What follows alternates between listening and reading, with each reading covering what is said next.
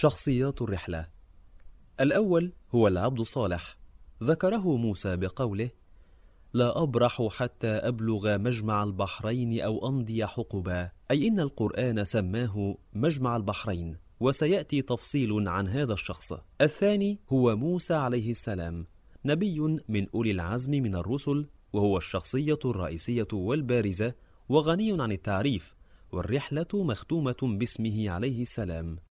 الثالث هو يوشع بن نون عليه السلام الذي سمي فتى وإذ قال موسى لفتاه ولهذه التسمية خصوصية فالفتى يراد بها الشجاع قوي البنية فكما سمى القرآن يوشعا بالفتى صاح جبرائيل عليه السلام لا فتى إلا علي وعلي بن أبي طالب عليه السلام معروف كيف فتح الحصون وقتل أبطال الكفار وهذا الفتى يوشع أيضا لا يخفى أنه من دخل الأرض المقدسة بعد موت موسى عليه السلام وقاد بني إسرائيل بعد موسى عليه السلام. فيوشع بن نون هو وصي موسى عليه السلام الذي قاد بني إسرائيل بعد موت موسى عليه السلام وقاتل الكفار وفتح مدن الكفر ونشر دين الله في الأرض المقدسة.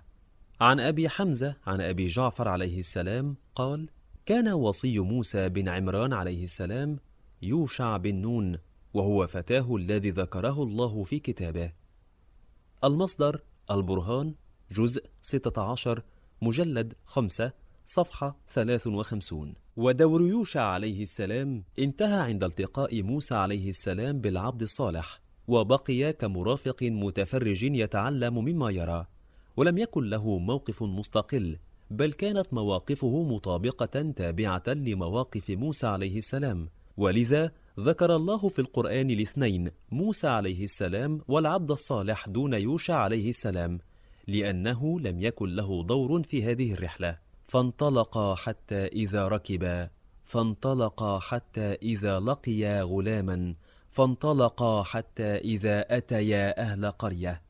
أما سبب مجيء يوشع عليه السلام مع موسى عليه السلام فلأنه وصيه وخليفته بعد موته فكان من الحكمة حضوره ليتعلم مع موسى عليه السلام من العبد الصالح بل إن عدم حضوره هذا اللقاء وبدون سبب راجح مناف للحكمة لأنه تضييع فرصة سانحة ليتعلم بها يوشع عليه السلام.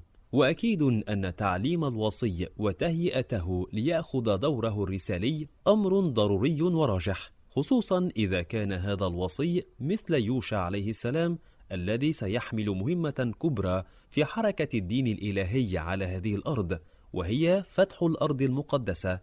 وهي بقدر أهميتها الوقتية فهي ذات أهمية أعظم في حركة الدين الإلهي الإبراهيمي الحنيف بصورة عامة. فمن المعلوم لدى كثير من الناس أن الحركة الإلهية الإبراهيمية بدأت من الشرق من أور مدينة الناصرية الآن في العراق ثم انتهت إلى الغرب إلى أرض مصر وشمال إفريقيا ويوشع عليه السلام كان قائد الخطوة الأولى الفاتحة للأرض المقدسة في حركة عودة الإبراهيمية الحنيفية إلى الشرق.